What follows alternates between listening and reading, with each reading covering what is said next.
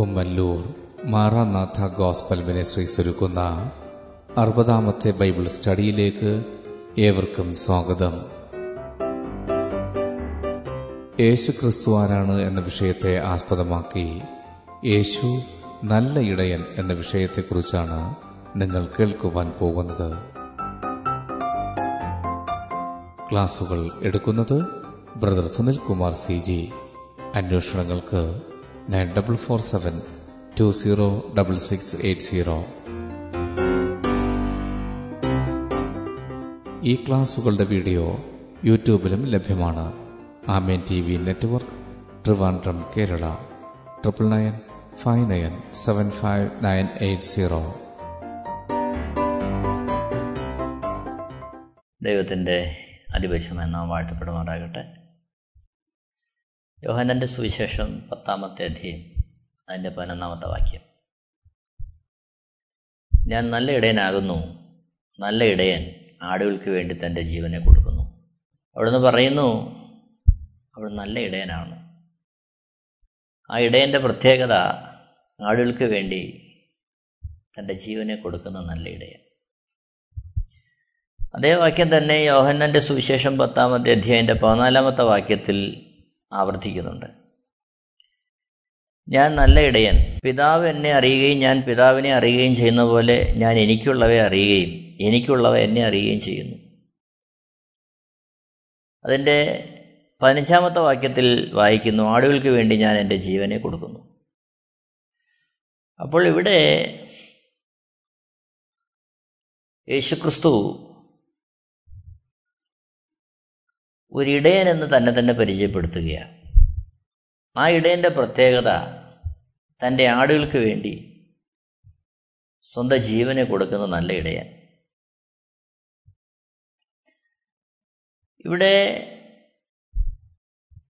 യോഹനാന്റെ സുവിശേഷം പത്താമത്തെ ഇതിന്റെ ഏഴാമത്തെ വാക്യത്തിൽ പിന്നെയും നമ്മൾ കാണുന്നുണ്ട്.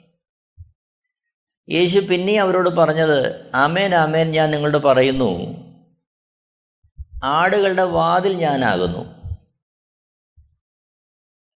ഇടയനെന്ന് പരിചയപ്പെടുത്തുന്നു.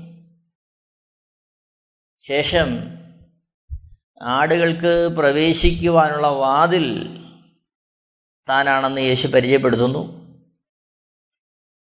യോഹനന്റെ സുവിശേഷം പത്താമത്തെ അധ്യയന്റെ ഒമ്പതാമത്തെ വാക്യത്തിൽ ഞാൻ വാതിലാകുന്നു എന്നിലൂടെ കടക്കുന്നവൻ രക്ഷപ്പെടും.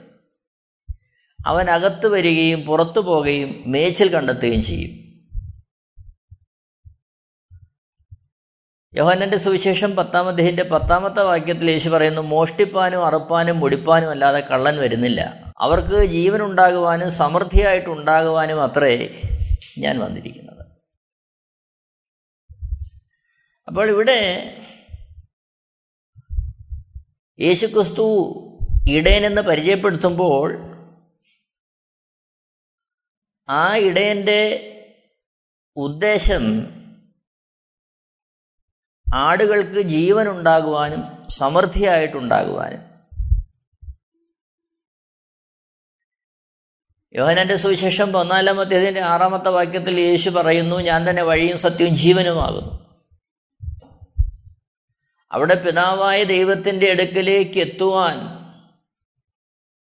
വഴിയായിട്ടും സത്യമായിട്ടും യേശു മാറുമ്പോൾ തന്നെ ആ വഴിയിലൂടെയും സത്യത്തിലൂടെയും കടന്നു പോകുന്നതിനാവശ്യമായ ജീവൻ അതും യേശു തന്നെ പ്രദാനം ചെയ്യുന്നു. എന്നാൽ ഇവിടെ യേശു പറയുന്ന കാര്യം അവർക്ക് കേവലം ജീവൻ ഉണ്ടാകുക എന്നുള്ളതല്ല സമൃദ്ധിയായിട്ടുണ്ടാകുവാൻ അതിനത്ര യേശുക്രിസ്തു വന്നിരിക്കുന്നത്. അപ്പോൾ സമൃദ്ധിയായ ജീവൻ എന്ന് പറയുമ്പോൾ അവിടെ ആ പാപത്തെ തിരിച്ചറിയുന്ന പാപത്തിന്റെ ഏതവസ്ഥകളെയും തിരിച്ചറിഞ്ഞ് അതിൽ നിന്ന് തെറ്റി ഒഴിയുവാൻ പ്രാപ്തമായ ജീവൻ.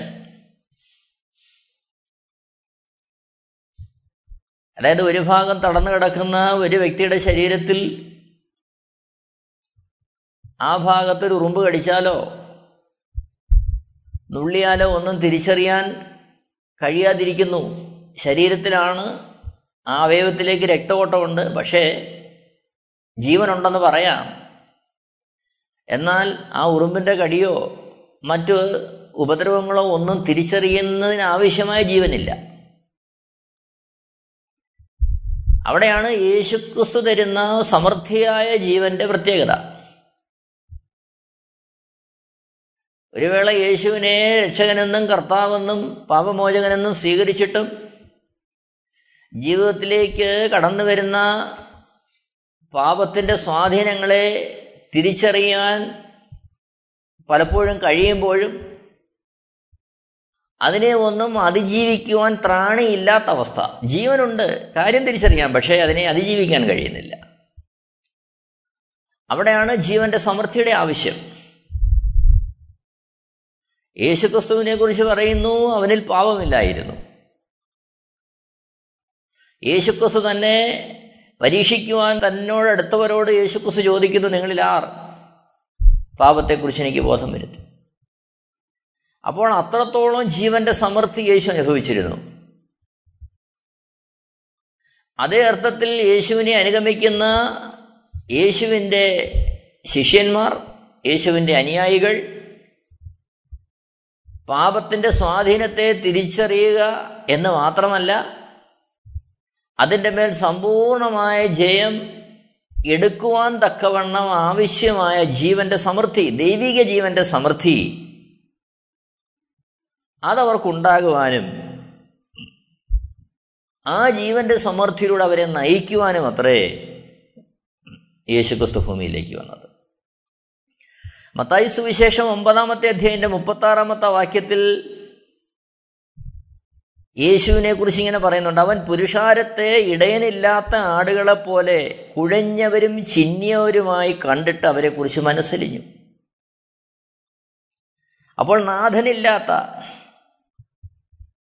സംരക്ഷിക്കുവാനോ പരിപാലിക്കുവാനോ പോഷിപ്പിക്കുവാനോ അതേ അർത്ഥത്തിൽ ഒരിടയനില്ലാതെ വലയുന്ന ആടുകളെപ്പോലെ ജനം ഭിന്നിച്ചിരിക്കുന്ന ചിഹ്നവരായിരിക്കുന്ന അവസ്ഥയെ കണ്ട് യേശുക്രിസ്തുവിന്റെ ആ മനസ്സലിയുന്ന സാഹചര്യം എഴുതിയിരിക്കുക ഇതെങ്ങനെ ഉണ്ടായി? മനുഷ്യനിൽ എങ്ങനെയാണ് ഇത് സംഭവിച്ചത്? മനുഷ്യൻ ഇങ്ങനെ ചിഹ്നിയവരായി തീരുവാൻ കുഴഞ്ഞവരായി തീരുവാനുള്ള കാരണം എന്താ?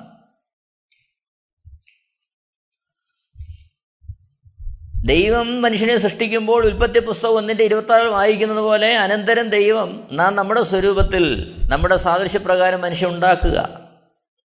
അവർ സമുദ്രത്തിലുള്ള മത്സ്യത്തിന്മേലും ആകാശത്തിലുള്ള പർവജാതിന്മേലും മൃഗജാതിന്മേലും സർവഭൂമിയിന്മേലും ഭൂമിയിൽ എഴുതുന്ന എല്ലാ ജീവജാതിന്മേലും വാട്ടെ എന്ന് കൽപ്പിച്ചു. അപ്പോൾ ദൈവത്തിന്റെ സ്വരൂപത്തിൽ സാദൃശ്യത്തിൽ സൃഷ്ടിക്കപ്പെട്ട മനുഷ്യൻ ദൈവിക കൂട്ടായ്മയിൽ അതായത് ഒരു ദൈവത്തിന്റെ അടുക്കൽ ദൈവത്തിന്റെ അടുക്കൽ ഒരു ഇടയന്റെ പക്കൽ ആടായിരിക്കുന്നത് പോലെ ആ ഒരു ബന്ധത്തിൽ ആ ഒരു സഹകരണത്തിൽ ആ ഒരു ഒത്തിണക്കത്തിൽ പോവുക എന്നുള്ളതായിരുന്നു ദൈവത്തിന് മനുഷ്യനെക്കുറിച്ചുണ്ടായിരുന്ന പദ്ധതി. എന്നാൽ ഉൽപ്പത്തി പുസ്തകം ഒന്ന് രണ്ട് അധ്യായങ്ങളിൽ നമ്മൾ കാണുന്നുണ്ട് ദൈവത്തിന്റെ ഇഷ്ടത്തെ ദൈവത്തിന്റെ സ്നേഹത്തെ കൽപ്പനയൊക്കെ മറികടന്ന് ദൈവത്തിന്റെ പരിപാലനത്തിൽ നിന്ന് അല്ലെങ്കിൽ ദൈവത്തിന്റെ നേതൃത്വത്തിൽ നിന്ന് മനുഷ്യൻ തെറ്റിപ്പോകുന്ന അവസ്ഥ. ഉൽപ്പത്തി പുസ്തകം മൂന്നാം അധ്യയത്തിന്റെ എട്ടാമത്തെ വാക്യത്തിൽ കാണുന്നു വെയിലാറിയപ്പോൾ യഹോവയായ ദൈവം തോട്ടത്തിൽ നടക്കുന്ന കേട്ടു. മനുഷ്യനും ഭാര്യയും യഹോവയായ ദൈവം തങ്ങളെ കാണാതിരിപ്പാൻ തോട്ടത്തിലെ വൃക്ഷങ്ങളുടെ ഇടയിൽ ഒളിച്ചു. അതായത് ദൈവം നിലത്തെ പൊടി കൊണ്ടുണ്ടാക്കിയ മനുഷ്യൻ നിരന്തരം ദൈവം സംസാരിച്ചുകൊണ്ടിരുന്ന മനുഷ്യൻ ദൈവസാന്നിധ്യത്തിലേക്ക് ഓടി അണഞ്ഞിരുന്ന മനുഷ്യൻ ഇതാ. ദൈവം തങ്ങളെ കാണാതിരിപ്പാൻ തോട്ടത്തിലെ വൃക്ഷങ്ങളുടെ ഇടയിൽ ഒളിക്കുകയാണ്. അവിടം മുതൽ പ്രശ്നം തുടങ്ങി. ഇടയന്റെ ആജ്ഞയനുസരിച്ച് പരിപാലനവും സംരക്ഷണവും അനുഭവിച്ച് ആ അവസ്ഥയിൽ ആയിരിക്കുന്നത് പോലെ അതേ അവസ്ഥയിൽ ദൈവത്തോടുള്ള ബന്ധത്തിൽ നിലനിൽക്കേണ്ടുന്ന ആദാം ഹൗവ ഇവിടെ ഇതാ ദൈവത്തെ ഭയപ്പെട്ട് ഒളിക്കുന്ന അവസ്ഥയിലേക്ക് വരികയാണ്. ഉൽപ്പത്തി പുസ്തകം മൂന്നാം വർഷത്തിന്റെ ഒമ്പതാമത്തെ വാക്യത്തിൽ യഹോവയായ ദൈവം മനുഷ്യനെ വിളിച്ചു നീ എവിടെയെന്ന് ചോദിച്ചു? അപ്പോൾ അവൻ അവൻ ദൈവസന്നിധിയിൽ നിന്ന് അവൻ നഗ്നനാണെന്നുള്ള തിരിച്ചറിവുണ്ടായിട്ട് ദൈവത്തോട് അനുസരണക്കേട് കാണിച്ചപ്പോൾ ദൈവത്തിന്റെ ആത്മാവിൽ നഷ്ടമായി ദൈവദേശം നഷ്ടമായി. അവൻ നഗ്നനെന്നറിഞ്ഞു. അവന്റെ നഗ്നത മാറ്റാൻ അവൻ ആ പച്ച ഇല കൊണ്ട് അവനൊരു അരയാട ഉണ്ടാക്കുകയാണ്. ആ അവസ്ഥയിൽ തേജസ് നഷ്ടപ്പെട്ട് വീണുപോയ മനുഷ്യൻ അവനെ ദൈവം വിളിക്കുമ്പോൾ അവൻ ദൈവസന്നിധിയിൽ ഭയപ്പെട്ട് ദൈവസന്നിധിയിലേക്ക് വരാൻ കഴിയാതെ അവൻ മാറിപ്പോകുന്ന അവസ്ഥ നമ്മൾ കാണുന്നു. ഉൽപ്പത്തി പുസ്തകം മൂന്നിന്റെ ഇരുപത്തിമൂന്നിൽ അവനെ എടുത്തിരുന്ന നിലത്ത് കൃഷി ചെയ്യേണ്ടതിന് യഹോവയായ ദൈവം അവനെ ഏതോട്ടം പുറത്താക്കി. അനുസരണക്കേട് കാണിച്ച മനുഷ്യനെ ദൈവസനിൽ പുറത്താക്കുകയാണ്.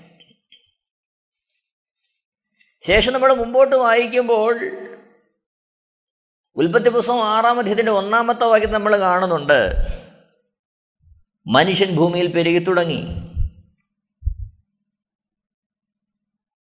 അപ്പോൾ പാപത്താൽ ദൈവസനകന്ന മനുഷ്യൻ ഏതൻ തോട്ടത്തിൽ നിന്ന് പുറത്താക്കപ്പെട്ട് ഭൂമിയിൽ കൃഷി ചെയ്യുവാൻ തക്കോണം ആക്കപ്പെട്ട മനുഷ്യൻ അവൻ ഭൂമിയിൽ പെറ്റുപെരുകയാണ് ഉൽപ്പത്തി പുസ്തകം ആറാമത്തെ അഞ്ചാമത്തെ വാക്യത്തിൽ ഭൂമിയിൽ മനുഷ്യന്റെ ദുഷ്ടത വലിയതെന്നും അവന്റെ ഹൃദയവിചാരങ്ങളുടെ നിരൂപണമൊക്കെയും എല്ലായ്പ്പോഴും ദോഷമുള്ളതത്രേ എന്ന് യഹോവ കണ്ടു.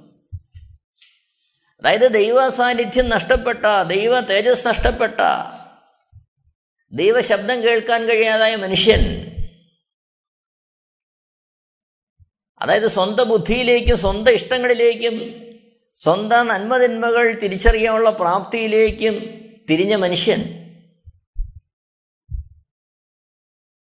അവൻ പിശാചിന്റെ അടിമത്വത്തിലായി. തന്നിമത്തം ഉണ്ടാകുന്ന കാര്യം ആ മനുഷ്യന്റെ ദുഷ്ടത വർദ്ധിച്ചു വരികയാണ് എന്നാൽ മനുഷ്യന്റെ ദുഷ്ടത പെരുകിയപ്പോൾ ആ ദുഷ്ടത പെരുകിയ സമൂഹത്തെ ദൈവം ഈ ഭൂമിയിൽ നിന്ന് നീക്കം ചെയ്യുവാൻ പദ്ധതി ആവിഷ്കരിക്കുന്നു. ഉൽപ്പത്തി പുസ്തകം ഏഴ് എട്ട് അധ്യായങ്ങളിൽ നമ്മൾ അതാ കാണുന്നത് നോഹയുടെ കാലത്തെ പ്രളയം. നോഹയുടെ കാലത്ത് ദൈവം അനുവദിച്ച പ്രളയ നിമിത്തം നോഹയും അദ്ദേഹത്തിന്റെ ഭാര്യയും മക്കളും കുടുംബവും മാത്രം അവിടെ നിന്ന് രക്ഷപ്പെടുകയാണ് ഉൽപ്പത്തി പുസ്തകം ഒമ്പതാമത്തെ അധ്യായന്റെ ഒന്നാമത്തെ വാക്യത്തിൽ ദൈവം നോഹയെയും അവന്റെ പുത്രന്മാരെ അനുഗ്രഹിച്ചു. അവരോട് അരളി ചെയ്ത് എന്തെന്നാൽ നിങ്ങൾ സന്താനപുഷ്ടിയുള്ളവരായി പെരുകി ഭൂമിയിൽ നിറവിൻ. അപ്പോൾ ഇവിടെ ദൈവത്തിന്റെ ആ മഹാകരുണ ദൈവത്തിന്റെ സ്നേഹം മനുഷ്യമുള്ള ദൈവത്തിന്റെ ആർദ്രത നാം അവിടെ കാണുകയാണ്. ഭൂമിയിൽ പെറ്റുപെരുകാൻ തക്കവണ്ണം വാഗ്ദത്തം ലഭിച്ച് ദൈവസ്വരൂപത്തിലും സാദൃശ്യത്തിലായിരുന്ന മനുഷ്യൻ തെറ്റിപ്പോയി. എന്നാൽ ഓരോരോ ഘട്ടങ്ങളിലും അവനെ തേടി വന്ന അവനെ യഥാസ്ഥാനപ്പെടുത്തുവാൻ ദൈവിക പദ്ധതികളിലേക്ക് അവനെ മടക്കിക്കൊണ്ടുവരുവാനുള്ള ദൈവത്തിന്റെ പദ്ധതി നമ്മളിവിടെ കാണുന്നുണ്ട്. ഇവിടെ നോഹയുടെ ആ കാലഘട്ടത്തിൽ മടങ്ങി ദൈവത്തിലേക്ക് തിരിയണമെന്നുള്ള നോഹയിലൂടെയുള്ള ദൈവത്തിന്റെ ആഹ്വാനത്തെ തള്ളിക്കളഞ്ഞ ആ സമൂഹത്തെ മുഴുവൻ ദൈവം പ്രളയത്താൽ നീക്കിക്കളയുക. ശേഷം നോഹയിലൂടെ അടുത്ത തലമുറയെ ദൈവം വാർത്തെടുക്കുക. നോക്കണം ഉൽപ്പത്തി പുസ്തകം പതിനൊന്നാമത്തെ ഇതിന്റെ ഒന്ന് മുതൽ എട്ട് വരെയുള്ള വാക്യങ്ങൾ വായിക്കുമ്പോൾ അതിന്റെ ഒന്നാമത്തെ വാക്യം നമ്മൾ കാണുന്നുണ്ട് ഭൂമിയിലൊക്കെയും ഒരേ ഭാഷയും ഒരേ വാക്കുമായിരുന്നു. എന്നാൽ പ്രളയത്താൽ ആ ഭൂമിയെ ദൈവം ആ കാലഘട്ടത്തിൽ നശിപ്പിച്ചതുകൊണ്ട് അവർ ഒരു പുതിയ തീരുമാനത്തിലേക്ക് എത്തുകയാണ്. ഉൽപ്പത്തി പുസ്തകം ഏഴ് എട്ട് അധ്യായങ്ങളിലാണ് നമ്മൾ കാണുന്ന പ്രളയത്തെ നശിപ്പിക്കുന്നത്. എന്നാൽ ഒമ്പതാമത്തെ അധ്യായത്തിൽ നമ്മൾ വായിക്കുന്നുണ്ട് അവരെ ദൈവം അനുഗ്രഹിക്കുകയാണ്. എന്നാൽ ഉൽപ്പത്തി പുസ്തകം പതിനെട്ടാമത്തെ അധ്യായം നമ്മൾ കാണുന്നത് ഭൂമിയിലൊക്കെ ഒരേ ഭാഷ ഒരേ വാക്കുമായിരുന്നു. നാലാമത്തെ വാക്യത്തിൽ വരുവിൻ. നാം ഭൂതലത്തിലൊക്കെയും ചിതറിപ്പോകാതിരിപ്പാൻ ഒരു പട്ടണവും ആകാശത്തോളം എത്തുന്ന ഒരു ഗോപുരവും പണിക. നമുക്കൊരു പേരും ഉണ്ടാക്കുക എന്നവർ പറഞ്ഞു. അപ്പോൾ ദൈവം പെറ്റുപെരുകി ഭൂമിയിൽ നിറഞ്ഞതിനെ വാഴുവാൻ തക്കവണ്ണം പദ്ധതിയിട്ട മനുഷ്യൻ വീണുപോയി. ദൈവം അവരെ പ്രളയത്താൽ നശിപ്പിച്ചു. എന്നാൽ നോഹയിലൂടെ ഉരുവായ അടുത്ത തലമുറ ദൈവം ഇനി അവരെ ഒരു തരത്തിലും നശിപ്പിക്കരുത് എന്ന് കരുതി അവരൊരു ഗോപുരം ഉണ്ടാക്കാൻ തുടങ്ങുകയാണ്. എന്നാൽ ആ ഗോപുരത്തിന്റെ പണി തുടങ്ങിക്കഴിയുമ്പോൾ ദൈവം അവരെ ചിഹ്നിക്കുന്നു എട്ടാമത്തെ വാക്യത്തിൽ അങ്ങനെ യഹോവ അവരെ അവിടെ നിന്ന് ഭൂതലത്തിൽ എങ്ങും ചിഹ്നിച്ചു കളഞ്ഞു. അവരുടെ ഭാഷ കലങ്ങിപ്പോയി. അപ്പോൾ ശ്രദ്ധിക്കണമേ. അപ്പോൾ ദൈവത്തിന്റെ ആധിപത്യത്തിൽ ദൈവത്തിന്റെ ശബ്ദം കേട്ട് ദൈവത്തിന്റെ ഇഷ്ടം ചെയ്യുവാൻ തക്കവണ്ണം ദൈവം ആഗ്രഹിച്ച് ഉളവാക്കപ്പെട്ട ജനം അവരവർക്കായിട്ടൊരു പേരുണ്ടാക്കാൻ തുനിഞ്ഞ് ദൈവം ഇനി അവരെ ഒരിക്കലും നശിപ്പിക്കരുതെന്ന് കരുതി ഒരു ഗോപുരം ഉണ്ടാക്കാൻ പണിഞ്ഞ് ദൈവത്തിന്റെ കോപം വിളിച്ചു വരുത്തി. ദൈവം അവരെ ഭൂതലത്തിലെങ്ങും ചിഹ്നിക്കുന്ന കാഴ്ച നമ്മൾ കാണുകയാണ്. ശേഷം നമ്മൾ മുമ്പോട്ട് വായിക്കുമ്പോൾ ദൈവം കാലാകാലങ്ങളിൽ ദൈവത്തിന്റെ കരുണ ജനങ്ങളുടെ മധ്യ വെളിപ്പെടുത്തുന്നുണ്ട്. കാരണം മുമ്പോട്ട് വരുമ്പോൾ ഉൽപ്പത്തി പുസ്തകം പന്ത്രണ്ടാമത്തെ അധ്യയത്തിൽ ദൈവം അബ്രഹാം എന്ന് പറയുന്ന ഒരു മനുഷ്യനെ വിളിച്ചു വേദിരിക്കുന്ന ദൈവം നടക്കുവാൻ. ആ അബ്രഹാം എന്ന മനുഷ്യനിലൂടെ ദൈവം ദൈവിക പദ്ധതിയുടെ ഒരു അടിത്തറയിടുകയാണ് ദൈവത്തെ വിശ്വസിച്ച് ദൈവശബ്ദം കേട്ട് ദൈവത്തെ അനുസരിക്കുന്ന അബ്രഹാം എന്ന മനുഷ്യനെ ദൈവം ദൈവിക പദ്ധതിയുടെ അടുത്ത വഴികൾക്ക് വേണ്ടി ഉപയോഗിക്കുന്നതായിട്ട് നമ്മൾ കാണുന്നുണ്ട്. അബ്രഹാമിന്റെ സന്തതി ഇസഹാക്ക് ഇസഹാക്കിന്റെ സന്തതി യാക്കോബ്. യാക്കോബിന്റെ പന്ത്രണ്ട് മക്കൾ. അവരൊരു പ്രത്യേക സമൂഹമായിട്ട് ദൈവം അവരെ എണ്ണുന്നു. ഇസ്രായേൽ എന്നുള്ള പേർ വിളിക്കപ്പെടുന്നു.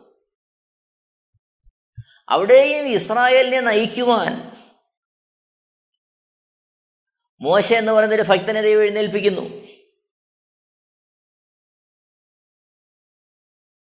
ആ മോശയ്ക്ക് ശേഷം യോശുവ എന്ന മറ്റൊരു ഭക്തനെ എഴുന്നേൽപ്പിക്കുന്നു. അങ്ങനെ ദൈവം ആ ഇസ്രായേൽ ജനത്തോട് ഇടപെടുവാൻ അവരെ ഉപദേശിക്കുവാൻ നേർവഴിക്ക് നടത്തുവാൻ കാലാകാലങ്ങളിൽ ഓരോ വ്യക്തികളെ എഴുന്നേൽപ്പിക്കുന്നതായിട്ട് നമ്മൾ കാണുന്നുണ്ട്.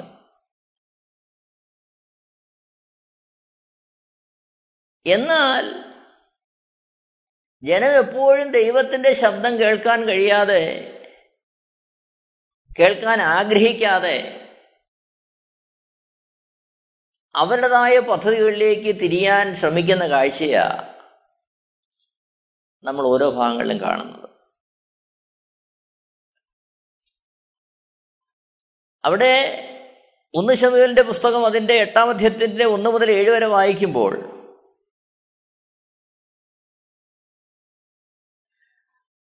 അവിടെ ശമുവേൽ പ്രവാചകന്റെ അടുത്തേക്ക് വന്ന് ഇസ്രയേൽ ജനം പറയുന്നൊരു കാര്യമുണ്ട്. അതിന്റെ അഞ്ചാമത്തെ വാക്യം നമ്മൾ കാണുകയാണ് നീ വൃദ്ധനായിരിക്കുന്നു. നിന്റെ പുത്രന്മാർ നിന്റെ വഴിയിൽ നടക്കുന്നില്ല. ആകയാൽ സകല ജാതികൾക്കും ഉള്ളതുപോലെ ഞങ്ങളെ ഭരിക്കേണ്ടതിന് ഞങ്ങൾക്കൊരു രാജാവിനെ നിയമിച്ചു തരണമെന്ന് പറഞ്ഞു. അപ്പോഴിവിടെ ഷമുവേലിന്റെ അടുത്ത് ദൈവത്തിന്റെ സന്നിധിയിൽ നിന്ന് ആലോചന പ്രാപിച്ച് ജനത്തെ ഉപദേശിച്ച് അവർക്ക് ആവശ്യമായ പിന്തുണ നൽകി അവരെ നടത്തുവാൻ ശമുവേൽ തുനിയുമ്പോൾ ജനങ്ങൾ അവനോട് പറയുകയാ ആകയാൽ സകല ജാതികൾക്കും ഉള്ളതുപോലെ ഞങ്ങളെ ഭരിക്കണം ഞങ്ങൾക്ക് ഒരു രാജാവിനെ നിയമിച്ചു തരണം. അപ്പോൾ ഇവരിവിടെ ഷമുവേലിന്റെ ഉപദേശം വേണ്ട. മറിച്ച് ഞങ്ങൾക്കൊരു രാജാവിന്റെ ആ നേതൃത്വം മതി എന്ന് പറയുന്ന തരത്തിലേക്ക് ജനം മാറുകയാണ് അവിടെ ഏഴാമത്തെ വാക്യത്തിൽ യഹോവ ശമുവേലിനോട് അരളി ചെയ്തതെന്നാൽ ജനം നിന്നോട് പറയുന്ന സകലത്തിലും അവരുടെ അപേക്ഷ കേൾക്കാം. അവർ നിന്നെയല്ല ഞാൻ അവരെ ഭരിക്കാതെ വണ്ണം എന്നെയാകുന്നു തിരിച്ചിരിക്കുന്നത് പ്രിയരെ ഇവിടെ ശമുവേലിലൂടെ നിർദ്ദേശങ്ങൾ ലഭിച്ച് അവരുടെ ജീവിതത്തിന് ആവശ്യമായ കാര്യങ്ങളെല്ലാം ദൈവം കൊടുക്കുന്നുണ്ട്. അവരെ ഉപദ്രവിക്കുവാൻ വരുന്ന ശത്രു ദേശങ്ങളുടെ മേൽ ജയം യഹോ ഇവർക്ക് കൊടുക്കുന്നുണ്ട്. ദൈവം അവർക്ക് കൊടുക്കുന്നുണ്ട്. അതിനാവശ്യമായ മാർഗനിർദ്ദേശങ്ങൾ ദൈവം ചെയ്യുന്നുണ്ട്. അപ്പോൾ കാണത്തക്കവണ്ണം ഒരു നേതാവോ രാജാവോ അവർക്കില്ലെങ്കിലും അവർക്ക് കാണാൻ കഴിയാത്ത അകലത്തിൽ നിന്നുകൊണ്ട് ദൈവം അവർക്ക് ആവശ്യമായ എല്ലാ നിർദ്ദേശങ്ങളും ക്ഷമയിലൂടെ കൊടുക്കുകയാണ്. അതേപോലെ തന്നെ ദൈവം തിരഞ്ഞെടുത്ത ഓരോ വ്യക്തികളിലൂടെയും ഓരോ കാര്യങ്ങളിലും കൊടുക്കുകയാണ്. എന്നാൽ ഇവിടെ ജനം പറയുന്നു ഞങ്ങൾക്ക് ഒരു രാജാവിനെ വേണം. അത് കേട്ട് മുഷിഞ്ഞ ശമുവേലിനോട് ദൈവം പറയുന്ന ഒരു കാര്യം ശമുവേലെ ജനം നിന്നോട് പറയുന്ന സകലത്തിലും അവരുടെ അപേക്ഷ കേൾക്കാം. അവർ നിന്നെയല്ല ഞാൻ അവരെ ഭരിക്കാതെ വണ്ണം എന്നെയാകുന്നു തിരിച്ചിരിക്കുന്നത് അപ്പോൾ ദൈവത്തിന്റെ സമ്പൂർണ നേതൃത്വത്തിന്റെ കീഴിൽ ദൈവത്തിന്റെ ഭരണത്തിന്റെ കീഴിൽ താണിരിക്കുവാൻ കഴിയാതെ വിധേയപ്പെട്ടിരിക്കാൻ കഴിയാതെ ശക്തിയും അധികാരവും പ്രതാപവുമുള്ള ഒരു രാജാവിനെ അവിടെ ജനം അന്വേഷിക്കുന്നതായിട്ട് കാണുകയാണ്. അതായത് ഇവർ തെറ്റി ഉഴന്നുപോയി. ദൈവം രാജാവായി ഇരിക്കുവാൻ ഇഷ്ടമില്ലാതെ മനുഷ്യനെ സ്ഥാനം കൊണ്ടും മാനം കൊണ്ടും വലിപ്പം കൊണ്ടും ഒക്കെ മനുഷ്യനെ രാജാവായി അംഗീകരിച്ച് അതിന്റെ കീഴിൽ താണിരിക്കുവാൻ വെമ്പൽ കൊള്ളുന്ന മനുഷ്യന്റെ മനസ്സിനെ അവിടെ കാണുകയാണ്. അപ്പോൾ ഈ ഒരു അനുഭവം ഏത് കാലഘട്ടങ്ങളിലുള്ള ഏത് ജനത്തിലും അത് വ്യാപരിക്കുകയാണ്. ഇവിടെ ശമുവേൽ ഭരിക്കുന്നോ മോശ ഭരിക്കുന്നു എന്നുള്ളതല്ല വിഷയം. ദൈവത്തിന്റെ അധികാരത്തിന്റെ കീഴിൽ ദൈവത്തിന്റെ ഭരണത്തിന്റെ കീഴിൽ ദൈവത്തിന്റെ ഉപദേശത്തിന്റെ കീഴിൽ ആ ദൈവീയ വഴികളെ ദൈവം അറിയിക്കുമ്പോൾ അതിന്റെ കീഴിൽ താണിരുന്ന് ദൈവ വഴികളിൽ നടക്കുവാൻ മനസ്സില്ലാതെ ജനം മാറുന്ന ദയനീയ കാഴ്ച ഇവിടെ കാണുകയാണ്. ഇവിടെയാണ് യേശുക്രിസ്തു പറഞ്ഞ മത്തായി സുവിശേഷം ഒമ്പതാമത്തെ അദ്ദേഹത്തിന്റെ മുപ്പത്താറാമത്തെ വാക്യത്തിന്റെ പ്രസക്തി. അവൻ പുരുഷാരത്തെ ഇടയനില്ലാത്ത ആടുകളെപ്പോലെ കുഴഞ്ഞവരും ചിന്നിയവരുമായി കണ്ടിട്ട് അവരെക്കുറിച്ച് മനസ്സിലിഞ്ഞു. കാലം മുമ്പോട്ട് വന്നു. രാജാക്കന്മാരെ അവർ ചോദിച്ചു ദൈവം രാജാക്കന്മാരെ കൊടുത്തു. എന്നിട്ടും ആ ജനത്തിന് സ്വസ്ഥതയുണ്ടായില്ല. അവരുടെ സമാധാനം നഷ്ടപ്പെട്ടു സ്വസ്ഥത നഷ്ടപ്പെട്ടു. പല പ്രാവശ്യം അവർ അടിമത്വത്തിന്റെ കീഴിൽ പോയി. യുദ്ധങ്ങളാൽ നഷ്ടങ്ങളുണ്ടായി. അപ്പോൾ യേശുക്രിസ്തു ആ സമൂഹത്തിലേക്ക് മനുഷ്യവുമെടുത്ത് വരുമ്പോഴും ആ ദേശം ഭരിച്ചുകൊണ്ടിരിക്കുന്ന റോമൻ ചക്രവർത്തിമാരാ. ആ ഒരു അവസ്ഥയിലേക്ക് ആ ജനമായി തീർന്നു അപ്പോൾ വ്യക്തമായ ഒരാത്മീയ നിർദ്ദേശം ലഭ്യമാകാതെ വലയുന്ന ജനത്തെ യേശു കാണുകയാണ്. യഥാർത്ഥത്തിൽ യഹൂദജനം ദൈവത്തിന്റെ ന്യായപ്രമാണം ലഭിച്ച ജനമാണ് ദൈവത്തിന്റെ കൽപ്പനകൾ കിട്ടിയ ജനമാണ് പക്ഷേ ദൈവത്തിന്റെ ആ സമ്പൂർണ ഭരണത്തിന്റെ കീഴിൽ ദൈവത്തിന്റെ ഇഷ്ടങ്ങൾക്ക് കീഴിൽ താണിരിക്കാൻ കഴിയാതെ ആ ജനം വലയുന്നു. എന്നാൽ വിശാലമായ വീക്ഷണത്തിൽ നോക്കുമ്പോൾ മനുഷ്യ കുലത്തിന്റെ മുഴുവൻ അവസ്ഥ എങ്ങനെയാ? ഏത് മനുഷ്യനെ എടുത്ത് നോക്കിയാലും അവൻ പാപത്തിന്റെ പാപത്താൽ വീണുപോയ ആദാമിന്റെ സന്തതിയാകൊണ്ട് ദൈവത്തിന്റെ സമ്പൂർണ ആധിപത്യത്തിന്റെ കീഴിലേക്ക് അവൻ അവനെ തന്നെ ഏൽപ്പിക്കാൻ കഴിയുന്നില്ല. കാരണം ദൈവശബ്ദം കേൾക്കാൻ കഴിയുന്നില്ല. അപ്പോൾ അവിടെയാണ് യേശുക്രിസ്തു ആ പറയുന്ന വാക്കുകളുടെ പ്രസക്തി. ഞാൻ നല്ല ഇടയനാകുന്നു. ഇടയനില്ലാതെ നേതൃത്വമില്ലാതെ ഏകീകരണമില്ലാതെ ചിഹ്നഭന്നമായിരിക്കുന്ന ജനതതിയെ നോക്കി യേശു പറയുന്നു ഞാൻ നല്ല ഇടയനാകുന്നു. ആ ഇടയൻ തന്റെ ആടുകൾക്ക് വേണ്ടി ജീവനെ കൊടുക്കുന്നു. നോക്കണം ഒന്ന് പത്രോസ് രണ്ടാമത്തെ അധ്യയന്റെ ഇരുപത്തിനാലാമത്തെ വാക്യത്തിൽ യേശുക്രിസ്തുവിനെ അനുഗമിച്ചിരുന്ന ശിഷ്യനായ പത്രോസ് ഇങ്ങനെ എഴുതി നാം പാപം സംബന്ധിച്ച് മരിച്ച് നീതിക്ക് ജീവിക്കേണ്ടതിന് അവൻ തന്റെ ശരീരത്തിൽ നമ്മുടെ പാപങ്ങളെ ചുമന്നുകൊണ്ട് ക്രൂശന്മേൽ കയറി അവന്റെ അടിപ്പിണരാൽ നിങ്ങൾക്ക് സൗഖ്യം വന്നുമിരിക്കുന്നു. ഇവിടെ യേശുക്രിസ്തു തന്റെ ശരീരത്തിൽ നമ്മുടെ പാവങ്ങളെ ചുമന്നുകൊണ്ട് കുറുശന്മേൽ കയറിയെന്നും അതിനോടൊപ്പം പറയുന്നു അവന്റെ അടിപ്പിണരാൽ നിങ്ങൾക്ക് സൗഖ്യമെന്നും ഇരിക്കുന്നു അപ്പോൾ സൗഖ്യം വന്ന ആ അസുഖമേതാ ഇരുപത്തിയഞ്ചാമത്തെ വാക്യത്തിൽ വായിക്കുന്നു നിങ്ങൾ തെറ്റി ഉഴലുന്ന ആടുകളെ പോലെ ആയിരുന്നു. ഇപ്പോഴോ നിങ്ങളുടെ ആത്മാക്കളുടെ ഇടയനും അധ്യക്ഷനുമായവങ്കിലേക്ക് മടങ്ങി വന്നിരിക്കുന്നു. അപ്പോൾ യേശുക്രിസ്തു അടിപ്പിണരാൽ സൗഖ്യം വരുത്തിയ ആ രോഗം മറ്റൊന്നുമല്ല. തെറ്റി ഉഴലുന്ന അവസ്ഥ. നമുക്കറിയാം രോഗം പലതരത്തിലുണ്ട്. ശരീരത്തിന് വരുന്ന രോഗമുണ്ട് മനസ്സിന് വരുന്ന രോഗമുണ്ട്. അതേപോലെ തന്നെ ശരീരത്തിന് വരുന്ന രോഗങ്ങൾക്ക് തന്നെ പല പല വകഭേദങ്ങളുണ്ട്. എന്നാൽ ഇവിടെ പറയുന്ന രോഗം വേറൊന്നുമല്ല. ഇടയനില്ലാതെ തെറ്റി വീഴുന്ന നടക്കുന്ന അവസ്ഥ. ആരാലും ഏകോപിപ്പിക്കുവാൻ കഴിയാതെ